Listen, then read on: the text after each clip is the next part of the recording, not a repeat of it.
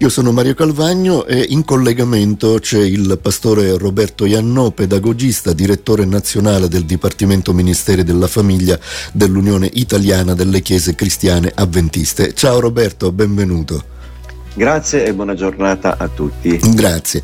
Beh, ogni anno a febbraio la Chiesa Adventista Mondiale celebra la settimana della famiglia e la settimana della famiglia si apre quest'anno, in questo 2024, eh, sabato 3 febbraio con la giornata del matrimonio cristiano e si chiude sabato 10 con un'altra giornata speciale, quella della famiglia cristiana. Eh, Roberto, andiamo eh, passo passo intanto eh, l'aggettivo cristiano, se applicato nella vita di ogni giorno, cosa aggiunge al matrimonio e cosa aggiunge alla famiglia? Bene, bene, allora prima di tutto è descrittiva di un, eh, da un punto di vista sociologico, eh, vuol dire che sono quelle persone cristiane che si uniscono in matrimonio e mettono su famiglia, per cui diventa un identificatore di un, una categoria di persone. Però giustamente tu mi chiedi, eh, va bene, però queste persone in quanto cristiano e si uniscono in matrimonio, che cosa aggiungono di specifico a qualsiasi altro matrimonio? Sì, sì, Ma sì. sicuramente è un orizzonte di senso più ampio, nel senso che il cristianesimo si ispira, che ne so, a un concetto di amore che non sempre è presente nella società. Eh, la Bibbia parlando dell'amore dice che non c'è amore più grande che dar la vita per l'altro, eh, per cui pensate ad esempio a quanto è attuale oggi quando parliamo di violenza domestica, eh, l'amore non è colui che toglie la vita a qualcuno, ma mm. semmai per spirito sacrificio, per eh, eh, difendere l'altro sarebbe piuttosto disposto a perdere la, la propria vita. Certo. Per cui ad esempio questo matrimonio cristiano aggiunge questo. E il concetto anche proprio dell'amore come servizio. Eh, Gesù a un certo punto dirà che è venuto lui non per comandare ma per servire gli altri. E per cui pensare che nella, ehm, all'interno di un nucleo domestico, quando i coniugi, entrambi cristiani, si ritrovano spinti da questa motivazione, cioè entrambi servono l'altro, per cui non in un atteggiamento servile, ma in un atteggiamento di altruismo. Ecco, così potremmo continuare. Eh, ho fatto questa distinzione perché noi potremmo essere una famiglia cristiana, cioè composta da componenti che si ritengono cristiani, ma che poi di fatto non vivono quei valori cristiani a cui ci ispiriamo. Certo. Ecco perché questo aggettivo vuole non solo caratterizzare da un punto di vista sociologico, ma di contenuti. È chiaro, è chiaro, ed è bene sottolinearlo. E, Roberto, il tuo dipartimento eh, mette a disposizione gratuitamente sul sito famiglia.avventista.it un intero libro in PDF, il Resource Book 2024, che ha per titolo A Will Go con la mia famiglia comprendere le famiglie diverse. E, come possiamo intendere questo termine famiglie diverse?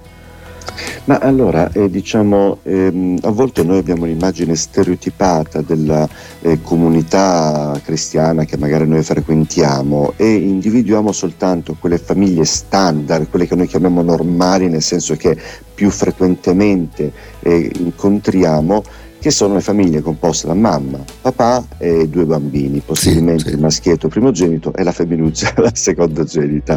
e per cui eh, non capiamo quali possono essere i bisogni delle famiglie che e vivono per mh, mm, esperienze diverse una diversità da questo tipo di composizione standard. Che ne so, penso nel non so, Resource Book c'è un articolo sulle famiglie con bambini neurodivergenti, e per cui che ne so, bambini che hanno disturbi di deficit di attenzione e dello spettro autistico e altri disordini comportamentali. Ecco, e pensare quali sono le sfide di, questa, di queste famiglie e soprattutto quando frequentano al sabato eh, la comunità, quali sono le, pro- le problematiche che loro devono affrontare per poter eh, seguire le funzioni religiose e cosa può fare la comunità per alleviare queste problematiche. E, mh, famiglie diverse sono ad esempio coloro che hanno vissuto abusi in famiglia, quali sono le sfide sì, che queste sì. famiglie hanno e cosa noi possiamo fare. E famiglie diverse sono famiglie che in questo momento stanno vivendo dei dolori fortissimi perché che ne so, c'è il lutto del proprio coniuge o perché hanno una, così, una sofferenza eh, particolare e profonda. Ecco, ehm, si tratta di allargare un pochettino la nostra vista, cercare di capire quali sono i bisogni e come poterli affrontare. Certo, beh allora Te lo chiedo Roberto, eh, in che modo possono essere aiutate, qual è diciamo così, la base di partenza per l'aiuto verso eh, le famiglie diverse? Bene, allora, eh, sempre nel nostro resource book c'è un articolo interessantissimo dal titolo Gestire le differenze in famiglia e per cui quando ehm, delle si verificano delle differenze rispetto al percorso quello standard.